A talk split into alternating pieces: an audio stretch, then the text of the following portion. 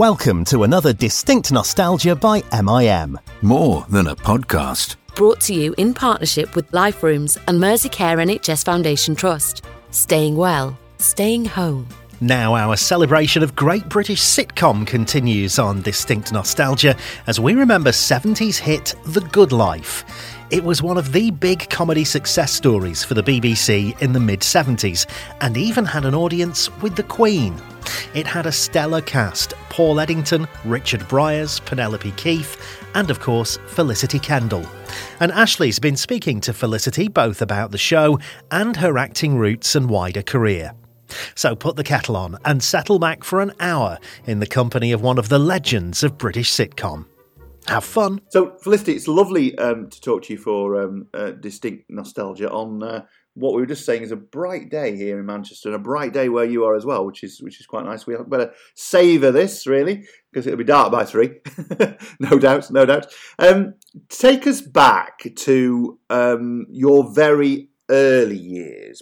We'll talk about the good life and things in a moment, but you actually come from an acting family, don't you? They had a theatre company when I was a, a child in England to start with, and they literally had a repertory theatre company that, that you know played different dates. Um, lived in digs, never had a home. That was not what they were interested in remotely. Traditional roaming players who really literally lived on the road.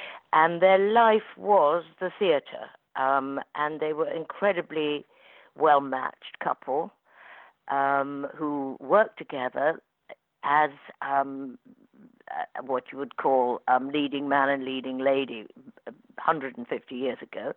And they met and fell in love and started their own company. And they then went um, out to India during the war with ENSA. My father was a conscientious objector, so I think the only way not to get thrown in jail was to, to join ENSA which they did, and they went to India and played the troops in India um, and fell in love with India. And when I was born after the war, as opposed to before, um, they took me as a little baby of nine months and continued their work touring touring India, and eventually we toured all over the Far East.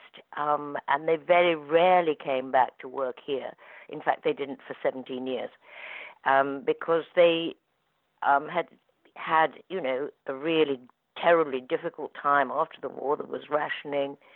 Um, there were, it was everybody was hard up. It was really a hard time, and they remembered the wonderful sunsets in India, and they decided that was going to be their life. So that was um, my childhood, and it was magical. We'll talk about that in a moment. But you were born in Warwickshire, but both your parents are actually from the north, aren't they? They're born in the north of England. My mother's from from Scotland. My mother's people are from Scotland, and they, uh, my father's from the Lake District, but they um, lived in in Warwickshire, um, and I was born in Olton, Solihull, because that happened to be the family home. So my mother, who was always on tour and working, just went home to have me in one of the bedrooms, and um, then carried on working. well, tell us a little bit about that magical childhood. Then, tell us the things you. What's your earliest memories of, of, of all what was going on with the you know these two people who were very creative? Well, I think that I, it was an, a sort of magical time to be touring in India. Um, it was still the Rajas were still. Um, you know, they were that still partition had just happened, I think, and, and the Rajas were still in place. And my parents had very good contact with the schools, the colleges, the clubs, and with also some of the, the, the government and Nehru and and a lot of the Rajas who they'd played to um, during the war with ENSA, so they knew. And they went from uh, incredibly luxurious palaces where we were put up and we played for pit, a pittance, but we were put up in these palaces. And um, then the next touring date would be a little cantonment somewhere in the middle of South India, and we would literally be playing on tables tied together with string or on the floorboards of a classroom. And it was a childhood that had absolutely no security financially whatsoever, and certainly no what, what you would call now e- even slight wealth. I mean, we were always on practically the breadline. But because we were, as you know, we were looked after everywhere we went, not everywhere, but most places, and they put us up in these incredible colleges or schools. And sometimes my dad would get very, very good deals with extraordinarily wonderful hotels. Um, and then the next week, we would literally be on a train uh, with a bedroll and eating sandwiches. And we lived in a way, why I say it was magical, we didn't live as it was a lot of the Europeans out there with one job, secure in one place, um, and only mingling with one kind of the society. I mean, we, we went from from the teachers, from the missionaries, from the the the colleges to public shows and as I say to these extraordinary luxurious palaces. So it, it, it was I think a really good grounding. Um, it's sort of worn off now because I, I now I, I, I sort of have lost the some of the ability to really believe that things don't matter. But that was the mantra my father had, and which was, you know, the work you do and Shakespeare uh, is more important than owning a house and being secure and having a. Um, the last thing he wanted was a mortgage, and the the the, the extreme um, sort of torture to him would have had would have been to have a pension. now, I gather while you were there, I, don't know if this is true, and I've read that you uh, you caught typhoid while you were uh, in Calcutta. oh, right? we had. I had typhoid. It was typhoid. We had um, measles. We had all sorts of things. I mean, it just was part of being in India. Um, I, I very rarely got an upset tummy because it was just part of. I just lived there, and that was how you know I I ate everything. So I, we never suffered from that kind of of, of feeble feebleness that tourists tourists do now but the, the, yes, there were epidemics of all sorts of things, and chickenpox and typhoid and measles and goodness knows what, and we would go down with them, and then and then it would it would it would continue. But there were several epidemics, in fact, when I was quite young, that really, literally, um, certain places in India were, were shut down, and we had no work for months, and we were literally um, on the breadline. So I, I, I was only little, but I do remember that as being a harrowing time when you couldn't. My parents couldn't go out to work because basically the, the, there were no schools open, and there were no theatres open. Um, but you know, I, I, as a child, you take that in your stride. You get a fever, you go to bed, and you get up again. But I do remember that. So prepared you for now, then, really, in the coronavirus and all the theatres not being around and all the rest of it. You know, so you know you've been through it before. I think it's history, isn't it? I mean, the you know Shakespeare had the plague four times, I think, in in in, in one year or something. They closed the theatres, um, and he had to then you know retreat, and he wrote a lot of plays during it. Um, and I think you know I think one of the things about actors, and it's it's it is only my opinion, but one of the reasons we go into this business is because it does not it is not like any other, and it attracts a kind of I think sometimes a really wonderfully childlike, innocent group of people who go in for the work um, and not for the achievement and not for the security. Um, and I think that that sort of gypsy quality will survive through any epidemic and pandemic. And maybe we will learn, you know, that a show with four people and no set is still a show just as valid as a great big spectacular with thousands of people. So we just have to, you know, be brave, as in fact every community is, and and everybody is hit by it. It's not it's not singling out some people. I mean, there are, of course, some some really lucky um, businesses that happen to thrive regardless of the the pandemic, and and that's good. But most people are suffering in some way or another, and I think the young the young actors and the young directors who are just starting out a year ago or just peaking it's it's heartbreaking that they will lose two years. But you know life is not fair. We just have to you know say okay we will come back. I don't think the theatre will ever die um, because it's a basic. I mean, I may be wrong, but it, I think it's a basic need for a healthy, happy um, society that can laugh at itself. That you have storytellers, and you have music, and you have painting, and you have art, and you have dancing, and I think it is, regardless of of caste, creed, or language, it is the most amazingly binding thing when a group of people come together for what and and quietly watch or partake in the same thing. Yeah, and I absolutely agree with you about actors. I mean, that's the one thing that I've really enjoyed in my um, career is the whole period of time that I've worked with actors. And I started out as a journalist, and now I'm a you know a, a, a producer um, and creator of programs of different all different kinds. And I find actors are fantastic because they they're you know they're, they're so adaptable. Um, you know, yeah, I, I admire actors. Fantastic. They, you're great survivors. You're great survivors. You can survive in any, any situation. You actors. um, so oh. so take us back to um, that period then when you were out in India and you were seeing your parents doing all this all this uh, all this work but in lots of different places and you know chaotic in many ways were you bitten though by the acting bug straight away. I mean, what did you decide? Yeah, that's what you want to do. You want to follow in in their footsteps. Absolutely not. I um, I was put to work in the nicest possible way because that was what the family it was a family business. So if you were a butcher you'd learn to stuff a sausage i guess. And if you were you know a, a seamstress you'd learn to thread a needle. Um, and I was taught to be a stage manager at the age of 12 and 13. I was doing the props and then the lighting and then fit ups and things and helping with the, the continuous moving and traveling and fitting up a show in a theatre or in a hall. And I went to several, well, probably 12 or 13 convents. And then there came time when I was really needed, you know, on deck.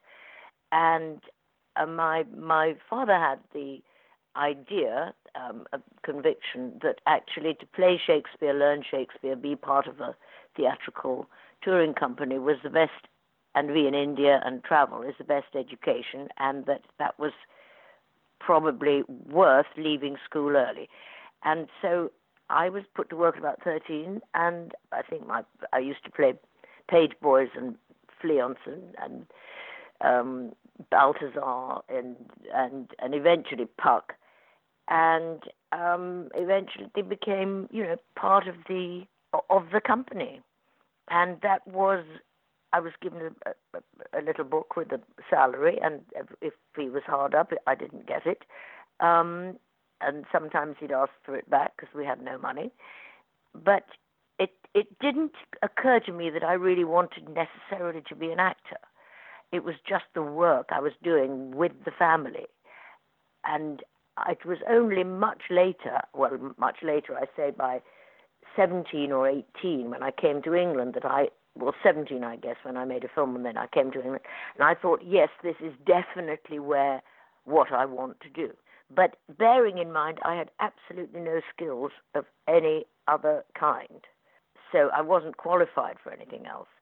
So if I hadn't been passionate about acting, I probably would have had to go start from scratch and get an education for a career. But I arrived in England I was 17 and a bit, and I'd worked since I was 12 or 13. And I went to see various plays at Stratford, which was near where the family house was in Old Olton. And uh, it was a period where there were some giants of the theatre all at the same time working with Olivier Scofield, Gielgud, Peggy Ashcroft. I mean, the list goes on and on of the most wonderful, wonderful actors.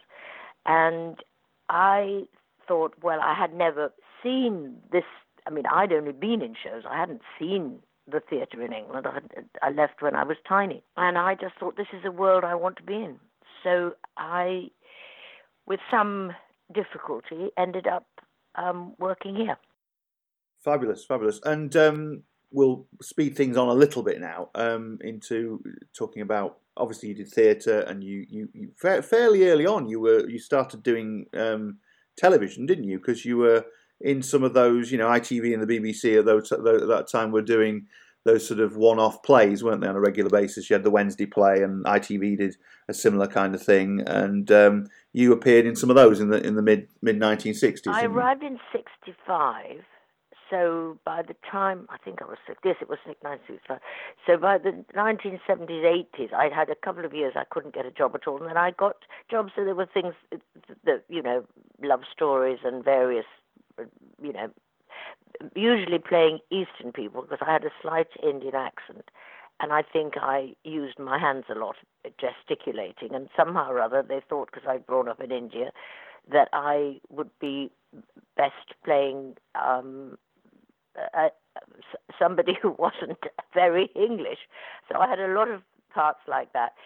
And then I was um, actually Sarah Miles turned a job down, and my agent sent me for a a, a, extraordinarily lucky break, which was the, I think the Wednesday play, which was a two-hander with Sir John Gielgud, and he said, the producer, I will give you the part if you go blonde and lose two stone. So the blonde was easy, and I only lost one because I had too many apple pies, and um, and and that gave me a huge um, lucky, if you like, start, and then I started getting more work. Well, I mean, to work alongside Sir John Gielgud at that particular point, I mean, that must have been amazing. It was really. amazing, and as I said, it was because um, Sarah, Sarah Miles had turned it down, and I was with the same agent, and the director had seen me in Shakespeare, a film I'd made in India, and he thought I was quite right for this part. And when you're very you know, new to the business, you it all sort of. I mean, I realised who Sir John Gielgud was, but he was so incredibly kind and courteous and funny, and easy and generous. It was only much later I realised what a what an amazingly lucky time I'd had to, to, to rehearse a play with him and be on television. It was extraordinary. He was absolute, absolutely funny, funny, lovely man. Can you remember what it was? Can you remember what the play was? the Mayfly was? and the Frog. I'm not sure whether I was the Mayfly or the Frog. Uh, God, just to give us a brief summary about what it, it was, it was about. If I remember rightly, it was about this multimillionaire who was very, very lonely and lived alone. And he, he had a butler, but he would only hear the voice of the butler. It was a bit sort of strange play. So he would ask for something and the butler would silently produce it or do it. So he lived in isolation. And I think his Rolls Royce, or he, or I can't remember, nearly ran over a young girl on a motorbike, um, me. And uh, he took her back to his mansion, and they had this evening and this kind of very sweet relationship where they both were very lonely people. She was much, much, much younger, and he was this isolated. I cannot remember what the end of it was, but it was just sitting, talking, and, uh, uh, about our lives together. Um, and then she goes off on a motorbike. Fabulous, fabulous. Well, they've been showing actually some of the um, some of the plays from. Actually, they've been showing Play for Today, not the Wednesday play, on uh, BBC Four. So maybe at some point they might. I mean, do you think does it still exist? Because a lot of stuff was wiped, wasn't it, back back in those days? I think days? it sort of perished. It depends where they stored the stuff. It was all on. I mean, we're talking black and white. You know, we're not quite talking the 18th century, but we are talking. I think you know, late 60s what uh, they did actually go over them a lot of the time as well because that was the that was the thing in those days that they didn't didn't necessarily always record keep everything. So a lot of the early comedies from the '60s have gone. I mean, like I think I was talking to the guys who wrote the the likely um, lads, and apparently a lot of that a lot of those don't exist anymore. Um, but in the um, in the 1970s, there was a a lot of these um, costume dramas that emerged. I remember the 1970s being full of costume dramas all all the, all the time, and it, it, I certainly probably learnt a lot about the, the, the turn of the 20th century, very much through those dramas. Nothing at school, but mainly through those dramas on television. And one of the ones I do remember, very much so, was in the mid 70s as a little boy watching Edward the Seventh, and you were in that, yes, weren't I you? played Vicky, and and I, I really really enjoyed it. Um, indeed, I did. Um, it was it was it was a great thing to do because it was many many. It was one of their sort of flagship things, you know, that they did. And I did Hardy at the Woodlanders, and I was there was a period where we were endlessly in corsets and basically the same wig. In those days, a great one for um, really researching real life um, dramas. And I researched the life of Vicky and her mother, um, Victoria, and found that she actually died of cancer, which was there in the um, in in the series, and a lot of very heartbreaking scenes and letters going backwards and forwards. And I, they had her dying of throat cancer, and I couldn't find in any historical archive that she had throat cancer. She actually had bowel cancer. But the, this is a very interesting thing when it comes to dating things. In those days, that would not have been as romantic. Whereas now, it would be really rather important to be accurate. On the other hand, we, we, we're still doing the same kind of dramas and rewriting people's lives. So, you know, that's, that's showbiz. Yeah, interesting period of time, of course, Edward Seventh period, and sort of Edwardian uh, period, and uh, they're just at the moment um, re-showing upstairs, downstairs, the whole lot on Talking Pictures, uh, which I've, I saw some of those back in the day, but not all of them. So I'm really looking forward to, and that's a really favourite period of mine. That sort of, uh, you know, uh, sort of the 1910s up to the 19. Uh, you know, sorry, between 1900 and 1910, Edward the Seventh period, is fantastic. And of course, that um, uh, drama had some fabulous names in it, didn't it? You got you got both Timothy West and Robert Hardy, um, Annette yes. Crosbie, Helen Ryan. I mean, what were they like to work well, with? Well, I knew quite a few of them. Uh, it it was, I think, it still is a reasonably small group of people that that all work together, um, and certainly the BBC had what they called a stable of people that they used again and again. Um, and and so you you did very often, you know, pick up the, the cast, you know, list and think, oh, I know three of these people. I worked with them last year, um, and I, I I knew Robert from years ago, and um, and Tim, and and it it it, it it's it, I think it's not quite the same now, and I don't think it really matters. It just isn't. Um, it was more like a repertory company kind of situation in those days. Yeah, absolutely. Of course, Edward the um, Seventh was, of course, um, uh, Lew Grade's baby. It was an ATV thing rather than obviously on the BBC. And of course, he he he he invested in quite a lot, though, didn't he? He was he was into these big blockbuster dramas and things that he could sell all around the world. I mean, that was you know he was a, he was really he was he was he was uh, fabulous for that kind of thing, wasn't he? He, he you know Elstree was a hotbed of uh, of um, production. Elstree, really. there were two sort of Elstree and for uh, television, a BBC centre, which was you know doing one lot of things, and then the Elstree was was extraordinary, and and and he, of course, in you know in those days he he had a kind of controlled audience because you you didn't have so many channels and people couldn't record it and watch it later. So he had this captive audience that if you really needed to know what happened the next episode, you had to go and put it on then. And so he made every, you, you know, he, he, he, created this wonderful, um, you know, cliffhanger thing at the end of every episode. It, you would ha- you would really be desperate to watch the next one. And in a moment, we'll be talking to Felicity Kendal all about the good life. Distinct Nostalgia is produced by MIM, and if you like what we do, then please consider supporting us on Patreon. Every penny helps us to make even more amazing content just for you. Go to distinctnostalgia.com and click on the donate button. Thank you.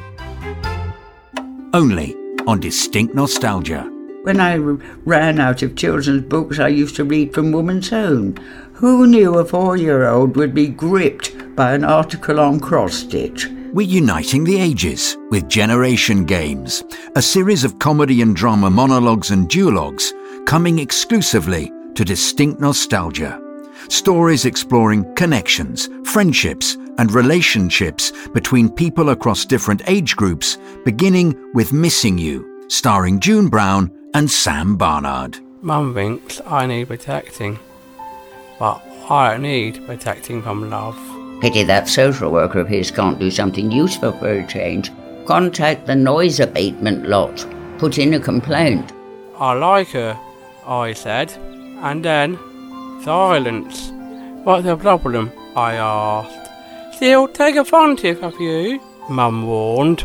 Missing You by Richard Vergette, with the legendary June Brown only on Distinct Nostalgia. More than a podcast. Distinct Nostalgia includes some special interviews remembering nearly 50 years of Emmerdale. I've been speaking to Ian Sharrock, who played the original Emmerdale heartthrob, Jackie Merrick. I can remember walking down a street in Harrogate and somebody across the road shouted out, Hey, Jackie! And it was the first time anyone had ever said that. Didn't look around at first because I didn't sort of respond to it. And then eventually I realised what was going on. And I'm thinking, oh, I'm famous! We're right back to the beginning in 1972 with Freddie Pyne, who played Matt. Donald Baverstock said to Kevin, I wanted to write a series about a farm. And he said, Well, I don't know anything about a farm. So they said to him, Well, come up to Yorkshire and live for two or three weeks and find out. It did come off the shelf and it did start. And Peggy said, My name, Matt, was the first word of the series because she said, Matt, do you know all those new people over at Pickersgills or something? That was Arthur Pentelow and his daughter, Mr. Wilkes. Because the daughter came riding over on a horse and she said, Do you know those people? So my, I've always been quite proud that Matt was the very first word of the whole bloody series. Still going 50 years later or something. And you can't have Matt without Dolly. Jean Rogers has been reminiscing about her time in the Dales as well. It was lovely, was Toke. And he said to me after I'd been in the show about four or five weeks, he said, just to let you know, he said, Sheila approves of you. and I said, Oh, really? Because I didn't know. Oh, yes, he said. She was watching you. But, but she, Sheila was always very professional. We felt as though we were mother and daughter in a way. We've some 90s fun with Deena Payne, who played Viv Windsor for 18 years. I'll only wear trousers if I'm going to Scarborough for the day, but when I'm working in the post office, or when I'm working in the cafe, nice short skirts, padded sh- shoulders, jackets, big earrings, you know, the lot. So you you had some real input then in, into her character. Like I said, I wasn't really get given any kind of uh, direction for the character, so I just thought, well, okay, you don't give me any, I'll make it up. And there's plenty more still to come, including Alyson Spiro, who was Sarah Sugden, and Roberta Kerr, who played Jan Glover. Trawl through our feed now to find hours of soap history. Remembering Emmerdale on Distinct Nostalgia. More than a podcast. This year has claimed the lives of far too many people to coronavirus. One of the many we lost was the great comedian Eddie Large, one half of that fabulous double act, Little and Large. And he's asked, you know, when did you meet and all that. And he'd have the, the stock answers, you know, oh, we met by accident, you know, I ran him over on a zebra crossing, you know, things like that. In a special interview, Syd Little remembers his long-time comedy partner and their years together, making people laugh. I'd be stood there and Eddie'd go like, uh, you know, look at him. If he turned sideways and stuck his tongue out, it looked like a zip. If he had four more navels, he'd look like a flute. You know, you know, when he wears his blue suit, he looks like a, a refill for a biro. You know, because I was thin, I was really skinny, and Eddie was on the stocky side, and that's when the comedy started coming in. That's Little Remembers Large, only on Distinct Nostalgia. More than a podcast. Search for Distinct Nostalgia wherever you get your podcasts, or go to distinctnostalgia.com.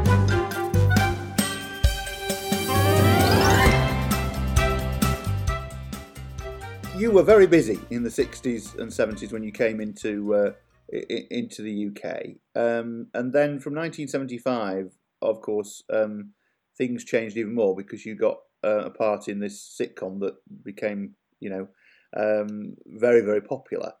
Take us into that. How did you, first of all, how did you get to know about The Good Life? And um, can you remember getting the part and being told um, what it was all about? I, I remember it very, very clearly, probably because I've, I've mentioned it a few times, because it's, you know, and and also because I, I it, it, it was quite an unusual way of getting a part. I was in a play with Penny Keith, an Alan Ayckbourn play in the West End, and which was was really a, a, a great job and a very successful, The Norman Conquest. And the director was casting The Good Life, um, and and Dickie Briers, Richard, came to see the show because he'd also, you know, he was a great Ayckbourn um, actor, and uh, he came round to my dressing room afterwards and said, "Look, I've got this little." Um, series that I'm probably going to do for the BBC. It's very unusual. It probably won't run, um, and it is quite quirky. Would you consider reading the script? And I thought I thought I'd dropped, I'd died and gone to heaven. Um, he was hugely um, well known for his series and for his acting, you know, at that point, and and to actually get a job without being in, interviewed or anything was was just wonderful. And I read it. Of course, I, there was no question of me not um, not doing it. And he said, "Well, just one thing. I have to get the producer, the, the John Davies, to come, director, producer, to come and just see you in the show, and then we, we've got liftoff." And um, he came. The uh, John John came to the show, and he thought, "Oh, Penny." Keith Penny, Penny, who was in the show with me, would be absolutely perfect as the as as as as Margot and so it, we, it just happened. We were working together in a play, and then we went from there into The Good Life. I knew Paul Eddington. I'd worked with him on a couple of things, and it just was one of those things that just clicked. The recipe was perfect. Um, it was also the writing was really, really good, and they wrote then for the way that we were going with the characters, and and they created these characters and then they they ran with them, the writers, and um, it just was a, a, a very very uh, happy and and I think really quite good period of work. Yeah, absolutely. Was it? Um, I I was born in '72, so 1775. I was very young at that particular point. I do remember it you know being on TV, but I didn't really probably didn't really understand what it was all about. But did it did it reflect um, people at the time? Were there people who were having those kind of dilemmas and about the world we were creating? I mean, is that where they drew the inspiration from? I think it was just the beginning. I mean, the seeds were being planted that obviously writers reflect what's going on around them. They don't invent it always. They they sometimes instinctively know pick up something. I mean, there was uh, the, to be a vegetarian was weird. There was a restaurant called Cranks, and the name says it all, where it was all vegetarian, homegrown, not not wrapped in plastic um, everything was f- from a farm, and it was very the good life kind of uh, thing. Um, and that was called cranks because that was cranky. And I think it was, uh, it was not. It was the way people were going, and then they just, you know, we we we hooked, we hooked into what was happening. So I think it did push it forward a bit because of the awareness. But I, I think it was it was going to happen, and they just very cleverly put their finger on on on on the next realization that maybe plastic wrapped chicken and and and you know having having it all is not it's necessarily the only way to live. Um, and they did it brilliantly, I think, with with humor and incredible love. So you've got these two two couples who believe in completely different things and for whatever reason adore each other. Yeah, absolutely. Of course, got you got the contrast with the neighbours, of course, and, and there was this. I do remember the 1970s being a period of time, late 70s being a period of time when everybody was starting to want to keep up with the Joneses, wanting to uh, you know, better themselves and all that kind of thing. And that comes out in Mike Leigh's Abigail's Party, doesn't it? You know, she's trying to impress the neighbours and all the rest of it. And you've got that yes. you've got that contrast, haven't you, with the with the couple next door, basically. I think so, and it was, you know, it was Tupperware was amazing, plastic cling film. I don't know whether it came out then, but I mean, I I I didn't realise you know the wonder of the supermarket because it never occurred to me to go to a supermarket. I was in India. Um, um, and I think I, I think it was it was on the one hand, a lot of people were rejoicing in the modern era of everything te- technical and, and as, as I said, plastic and and and new and you know machines to do every blinking thing, so that you didn't have to do any of the drudging. But you know, England had been through two two wars, and so anything that, that sort of took away the ghastliness of everyone dying and and and and and there's no there are no luxuries was something I think quite natural to go towards. And then now we're hopefully realizing there's a balance. Yeah, absolutely. Just going back to the seventies, I do remember you mentioned Tupperware. I remember Tupperware parties all the time. I, like my mum was always having Tupperware parties, and her friends were always having. Everyone went to Tupperware parties, and you look back on it now, and you think that was bizarre. Why?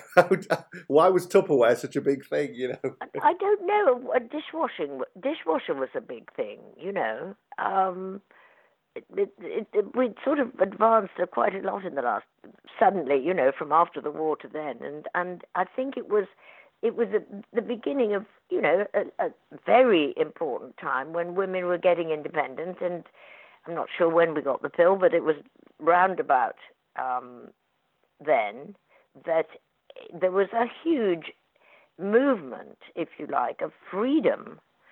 Um, unfortunately, some of that um, we found now is not necessarily good for the planet, but but it was like magical, clean, and you know, take away meals in whatever, all parceled up in something, and that instead of having to peel your own potatoes, was like a gift to a lot of a lot of people.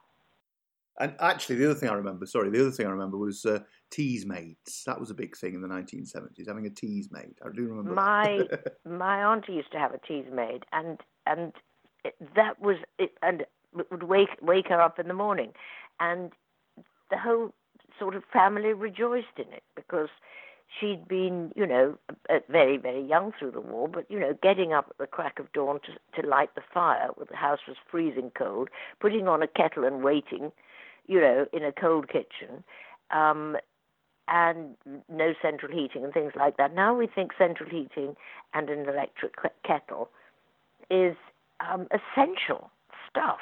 And I think then you get the good life, and people saying, "No, let's let's get a goat." indeed, indeed, indeed. Yeah, you had fun. You had lots of fun with that goat. Oh, I I like the goat.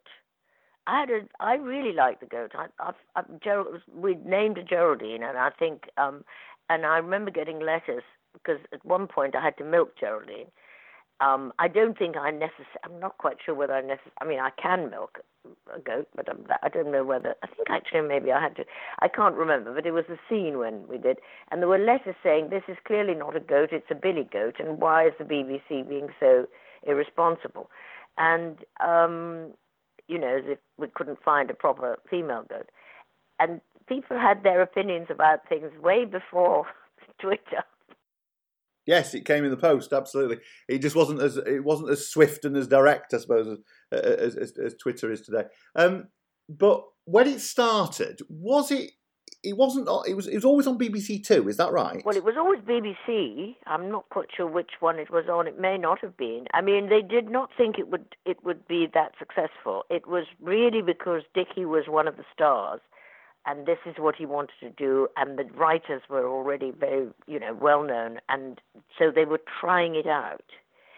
Um, so it may well have shifted uh, because it was you know just something to try out and it then became a sort of prime time prime time series. So i'm not actually sure because i i never went home and watched it. I actually just did it Right. Okay. Okay. So talk talk to us a bit about um, you were talking about that you, you you automatically had some chemistry at the beginning, which was great, and that obviously carried on throughout the series. You you can tell that. I mean, it's it's it's it's so well so well done. But um, you must have had some real fun. I mean, some of those stories were were absolutely brilliant, and and um, you know, the, the, the pomposity of Margot is what always used to get me most. She was absolutely absolutely brilliant, and uh, that contrast. Tell us a little bit about some of the some of the things you remember. Um, I, you know, it, it's it's one of those things. What was your favourite part? Storylines are not they're not something much you you you remember in detail, um, because there was a different one every week. Um, but I think there there are several that were were just very very funny to do. Um, and they invariably involve mud and, and somebody sinking into mud or somebody falling over, which is very slapstick, or Margot getting, you know, getting her gloves dirty. Um, I, I think th- th- there is really too too many to have one particular um, uh, one to pull out and say that that was exceptionally fun. It every to be honest, every week was fun, and the the two boys, as we call them, used to get on like a house on fire, and we used to um, have a in rotation, we would go to each other's house in the weekend when we were not working, um, and somebody would cook. Um, some and Penny was always um, completely unlike Margot. Her own jam, her own herbs, her own vegetables. The most fabulous cook and housekeeper, and I was a complete wreck at any of it.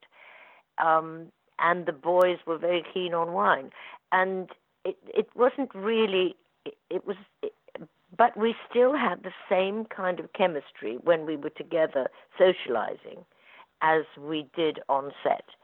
And that really only changed uh, when when um, Paul died, because somehow it was the four, and it was like three musketeers. If you've only got two, it's not going to work. Um, in the same way, it was just too sad, and um, I just remember, I just remember the joy of working and the way we, completely without any design, we we worked in the same way. We didn't, you know, nobody took themselves seriously. We didn't have to go and get into character. We turned up. Penny always knew the lines first, and I knew them last, and it seemed to work perfectly well because that's the way we did it. And it was just a very supportive team but it was it was also you know ex- I think it was to be honest I think that was the combination of Paul and Dickie it would be hard to if you had those two on a job it would be very hard to get it wrong. Yeah no absolutely. Now your character Barbara Good she she was slightly conflicted wasn't she? Because she she wanted to be like um like Tom but there was very occasionally she'd feel a little bit sort of that she was missing some of those some of those luxuries and things, wouldn't she? I mean, they they did write in a sense. One has to remember these aren't real people. They sort of slightly exaggerated characteristics of one type or another, without you know, so that that that you get the whole person in twenty minutes.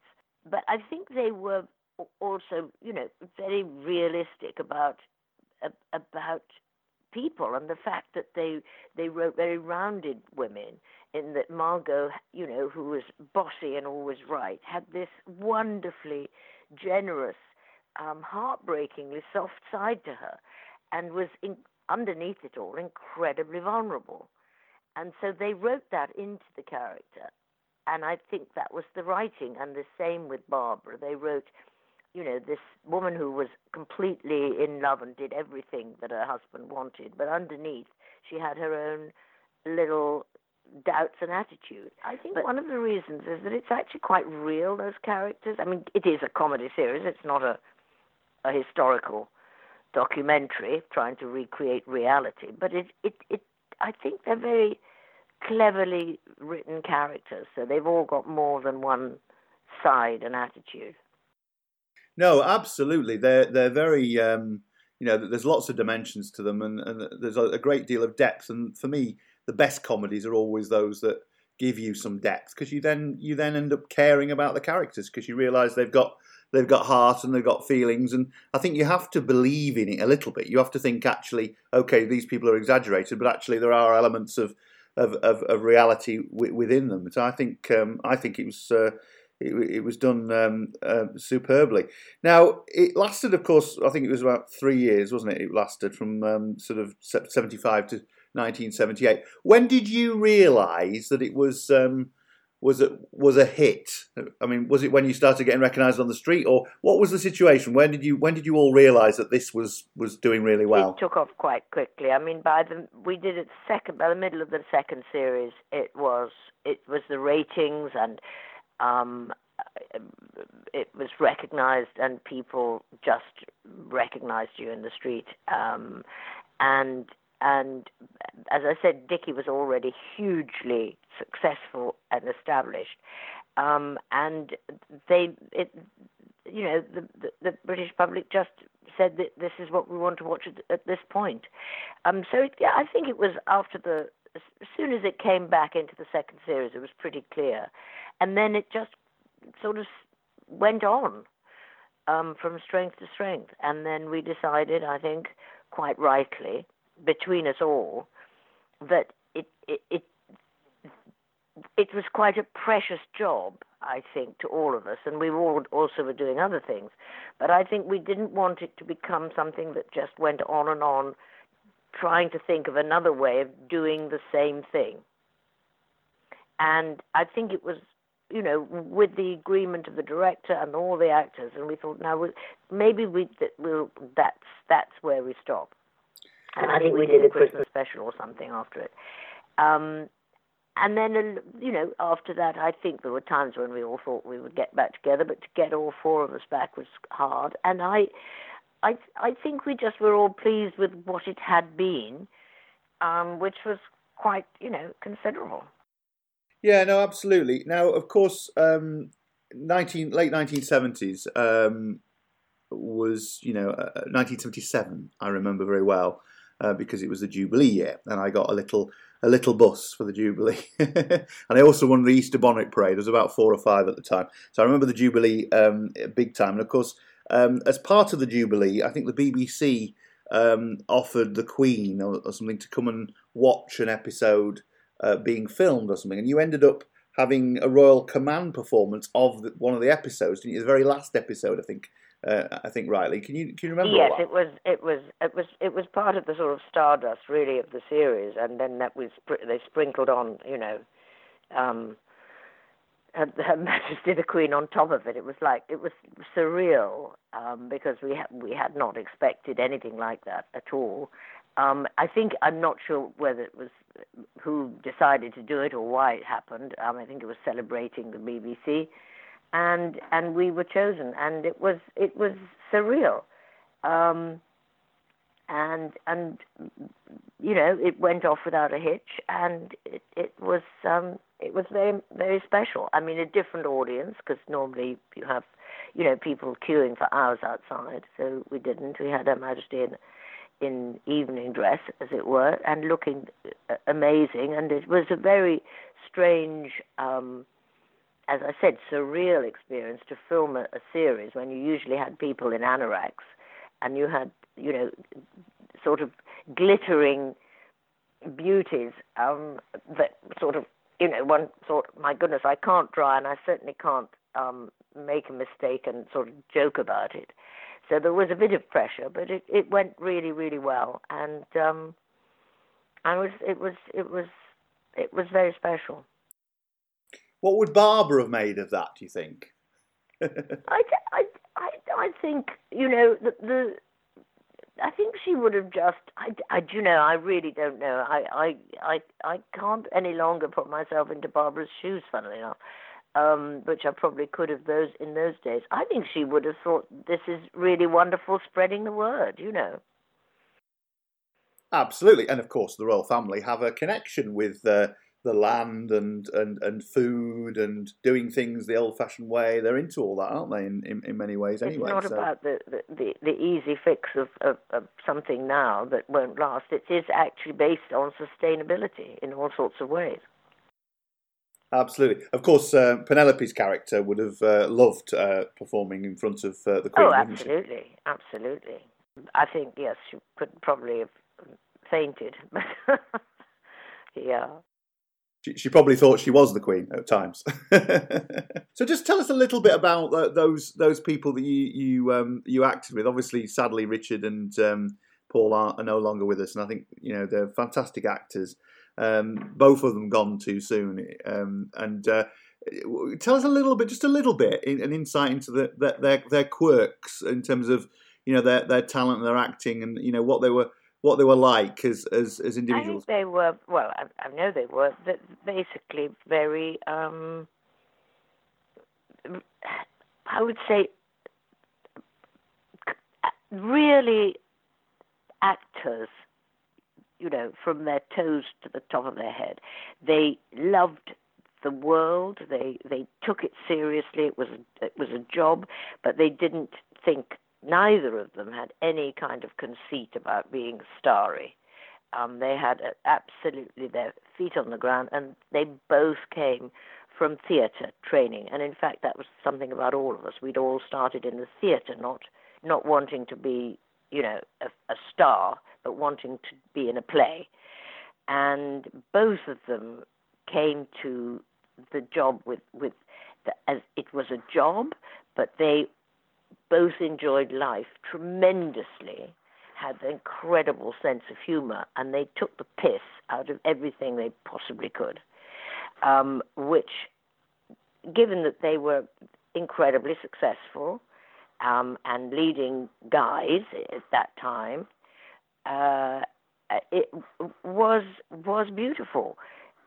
But you know what I remember most is their sense of humor, and uh, having this, which I think really good actors, you know, do a lot. They have this balance between taking their work seriously, so that they're not just playing at it. It is a job if you get paid, um, but not taking it too seriously and not thinking that this is, you know, it, it is what it is and it's vitally important that we have entertainment and art, but it's not me personally that is is is gifting you something remarkable. It's I'm part of the I'm part of the gang. I'm part of the the the company, and I think they both had that, and they certainly went on um, you know, to prove that in many, many, many jobs they've done, they did from, from before and after. Um, Dickie had a cruel, wicked sense of humour, um, which was only cruel because it was so funny and, and on on the nose, but absolutely wonderful observation. And he did not suffer fools gladly. If somebody was either taking themselves too seriously or just what he thought pissing about, um, he really had a, a, a way of, of, letting that be known, but with huge humour. Um, Paul was a, almost a saintly man um, who was a bit like a Buddha. You know, everything um, that he touched just sort of calmed down. Um, I don't mean it. We weren't hysterically laughing and being really naughty, but it just he had that um, that aura about him. A, a really, really specially kind man, um, and non-judgmental, and and they both had this sense of humour. Yeah, no, I think they're they're both superb, and um, yeah, it's really sad that they're not around anymore. And um, of course, they all went. All of you went on to do you know, it, it, you were. I, I, the people must. I mean, straight away, Paul. When I say straight away, very quickly after that, Paul went into uh, Yes Minister, didn't he? And then, of course, um, you got uh, Penelope was uh, in the to, to, the Manor Born, which Margot was a great sort of. Um, sort of um, what's the word training ground for that character in a way because that was a sort of um, ten times what Margot was in terms of being posh and all the rest of it. Um, so she she got that, and then of course of, of course um, Richard went to do um, all sorts of things, including uh, obviously ever decreasing circles. And your next um, big thing in terms of sitcom was that lovely um, series in about 81, 82, 82, 83, I think it was called Solo. Tell us a bit about that. How did that come about? Um, I, I don't I don't know really. Um, uh, some of the things you remember how they came about, and the rest, if you know, you you just got the next job. Um, I, I think it was um, it was I was just sent the script and I, I, I, I thought it was really great and um, and I thought that's that's that's exactly what I'd like to do. Um, but I think it was a, a, again, you know, part of being in that um, in that that sort of stable of young actresses that just probably it was me or three others, and and they sent it they sent it to me.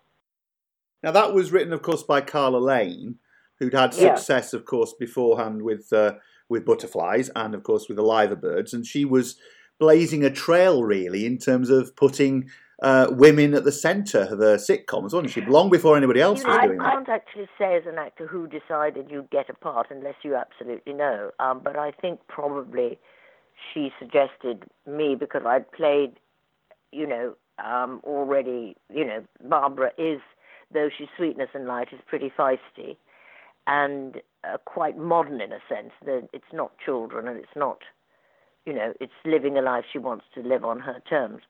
Um, and I think maybe it was Carla Lane who who who uh, and and I, I, then did a couple of things with her after that, and I I, I she was amazing. It- yeah, no, absolutely. And we, we've we met Car- Carla and uh, and all her animals. yeah, she was blazing a trail for, for women really quite early on in a way. And as you say, your character in that it was all about that that character taking control, wasn't it? Which was something you didn't really see on TV around women at that Uh, time. It it it you didn't see it a lot, and uh, and actually it was t- quite shocking to me how many people didn't like it um, because they said it was immoral or it was you know it, it you shouldn't have this uh, you know you shouldn't you shouldn't have a comedy series about about somebody who's being independent. And she went then went on to write um what the next one the mistress which was an extension of solo. And that really she got it in the neck I mean, it was successful, but it, it, it, it there was a lot of that. This shouldn't be shown. It, it's extraordinary how things change. Yeah, no, absolutely, absolutely. But what's interesting is often people you will hear people say today, you know, that something's groundbreaking and and um, you know it's it's including women at the heart and all the rest of it. But you know, you and Carla and and, and the people in the you, the the actors in the Liver Birds and and obviously Wendy and Butterflies, you, you were. Um, you were doing all this years back. I mean, it, it was there, but it maybe it just wasn't always so recognised in the I same think way. Um, people underestimated Carla in one. They didn't, of course, as a writer at all in any way. But I think what she was, she was a, a, a, a really strong feminist influence, and she wrote as, some women thought, not all women, but as some women thought. And obviously, it was in in a comedy series that she wrote, so it was always, you know, you know, slightly hedged within that within that within that framework. But she wrote these slightly fluffy women, if you like, who were also very determined and to be independent. And I think it was it was very much her her belief that you I mean she was very very pretty blonde feminine women woman who wore lovely silk clothes and lots of rings and had a menagerie of animals and was incredibly feminine if you like. It was also you know a time when we were all becoming a little bit more independent which was great but where they and and she they said well no you can't be a feminist if you wear if you wear um you know pretty things and you you care about what you look like so there was a sort of a lot of the the, the which, which which was part of the journey. You know, we've got we've got a lot of people with different voices, basically saying exactly the same thing. Um, we we want to live the life we live, and it isn't necessarily by a kitchen sink. Okay, well, let's bring things way, way up to date into sort of the you know more recent times. And um, you've had a fantastic career. You've gone on and done lots and lots of things. And uh, and and you know one of the one of the uh, uh, series you did in the 2000s, which I thought was really good, was uh, Rosemary and Thyme. Just very briefly, just tell us a little bit about how you how you felt about working with uh, Pam Ferris. Oh, that. that was one of the joys. I mean, I I have been lucky, and every now and again I have a real joy, and working with Pam was one of them. And um, that again was an idea about you know two women who are you know bound together. Um, it was a, again not you know I I thought it was it was it was really really brilliant idea. Um, because it was a kind of Midsomer Murder. But there are two, you know, there's a murder every in ten minutes. There's one body. Then there's got to be another body. I think before the halfway, and then some other thing has to happen before the end. So it's right. It was written like an absolute menu. This is what will happen. And Pam and I uh, just got on like a house on fire. And again, the, you know, the thing people say you cast a type. In The Good Life, I was actually nothing like Barbara in any shape, manner, or form. Neither was um, Penny. And in, in Rosemary and Thyme, uh, Pam knew everything and anything about horticultural plants, flowers, diseases, and I didn't couldn't pronounce one, you know, one Latin name of a narcissus, um, a daisy. So it, it, there was this wonderful combination. If she would be prompting me about how I I should, you know, describe this fungi, um, and we were playing the opposite kind of, of, of, of creatures. And then we really bonded as, as two women and, and had the most wonderful evenings when when there wasn't lockdown. And goodness knows we enjoyed it. Fabulous, that's great. Just one final thing. Um, obviously, you know, our main focus has been on the good life. Um, yeah. And uh, when you look back at that time and that period, um, you know how important. Obviously, it was important, but I just want to get it in your own words, really. How how fondly and how important was that period just to you, both professionally and personally? I mean, also out of that, you you got lots of attention, didn't you, in terms of you know you were seen as one of the you know the good looking women of the of the day and all the rest of it you know, was it were there? You know, I'm sure overall it was a good thing. But what? But when you look back, you know, are there are there sort of pluses and minuses of being in that kind of spotlight at that particular time? Um, I never found it a, a, problem, but I, I had been brought up, you know, with a whole lot of actors since I was born. So I didn't take myself too seriously. Whatever opinion somebody had about me personally, I knew as a professional a professionally biased opinion of what I was doing rather than about me as a person. Um, so, you know, if somebody, I had never thought I was attractive, sexy, or anything like that. So it, it, it, it, it, it, was a surprise in a sense because, but it, I didn't mind it because if it came out of me acting to the, character and that was what I was supposed to be acting, um, and then they thought she's attractive. I was playing somebody who was supposed to be attractive, so I got it right. Um, I that period was one of the reasons The Good Life was so special to me. Was that actually it was not a, such a happy time personally. I I had a a little boy and I was going through divorce, and so one of the things that grounded me in in a sense um, was the the, the the four of us going back into making this sort of life enhancing, positive series. And I mean, I can't remember ever talking to any of them about what I was going through, but they absolutely knew, it wasn't easy. And we would just go into rehearsal, and th- then for the whatever six or eight hours together, and then the filming. Um, you know, difficult life would be on hold. And I, I really think um, they helped me get through that in a way that was quite exceptional without ever mentioning it. That's lovely. That's really nice. It's really nice to have that, isn't it? To think back, actually, that that was a, a time that sort of helped you through. That was your that was your therapy, I suppose it'd be today, Actors in a way. Do find it's it's so much what they want to do at the time and the moment, rather than just do it to achieve something. I mean, the moment in acting is what you want, and I think that that is what what we we are like. Um, and um, I think it was just I was just very lucky that I wasn't in a more complex, complicated environment of work, which some jobs are, and I happened to be with those you know very special people.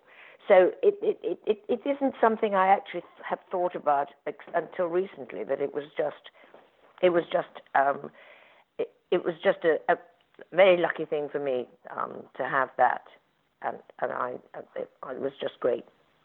And what happened to those dungarees? What happened to those you know, clothes? I really, I, I, I think they, they went the way of all dungarees probably in the wardrobe. I was just going to say you haven't got a secret pair that you bring out every now and No, no, no, no, no. I, I, I, dungarees have come back though, haven't they? Yeah. They have indeed. They have indeed. Felicity, it's been absolutely lovely to talk to you. Thank, you so much. It, I, I have really in, enjoyed a trip down memory lane. Um, and it's been a joy to talk to you. Thank you, it, especially in lockdown. It's lovely to meet somebody that you get on with. Distinct Nostalgia is home to some fascinating conversations with the names behind some iconic films of the 20th century. And we've a special treasure trove of interviews and reunions around Great British film. There's Brief Encounter, I was making my first film at the age of 19, and so was playing Beryl, the young girl serving the teas in the refreshment room. I'm the last surviving member of this, and I suppose I'm getting rather elderly. plus Brassed Off, We didn't know that brass band music was going to be that popular. It just became a real word of mouth people's film. It stayed in the top 10 in London for nearly three or four months, I think. And it, it, we eventually had to go up and ask them to stop showing it in Leeds because it was going to ruin the, uh, the video launch date. and Oliver. The phone went, and my mum shouted up saying, "Oh, you got the part of Oliver." And I remember being, because I was eight at the time, thinking, "Great, I'm going to have like six months off school," and that's all I thought. I didn't think anything else of it. Distinct Nostalgia, celebrating great British movies. Listen wherever you get your podcasts or browse our existing programs at distinctnostalgia.com. Distinct Nostalgia is brought to you in partnership with Life Rooms and Merseycare NHS Foundation Trust. We've lots of activities for you to do at home at liferooms.org. Staying well, staying home.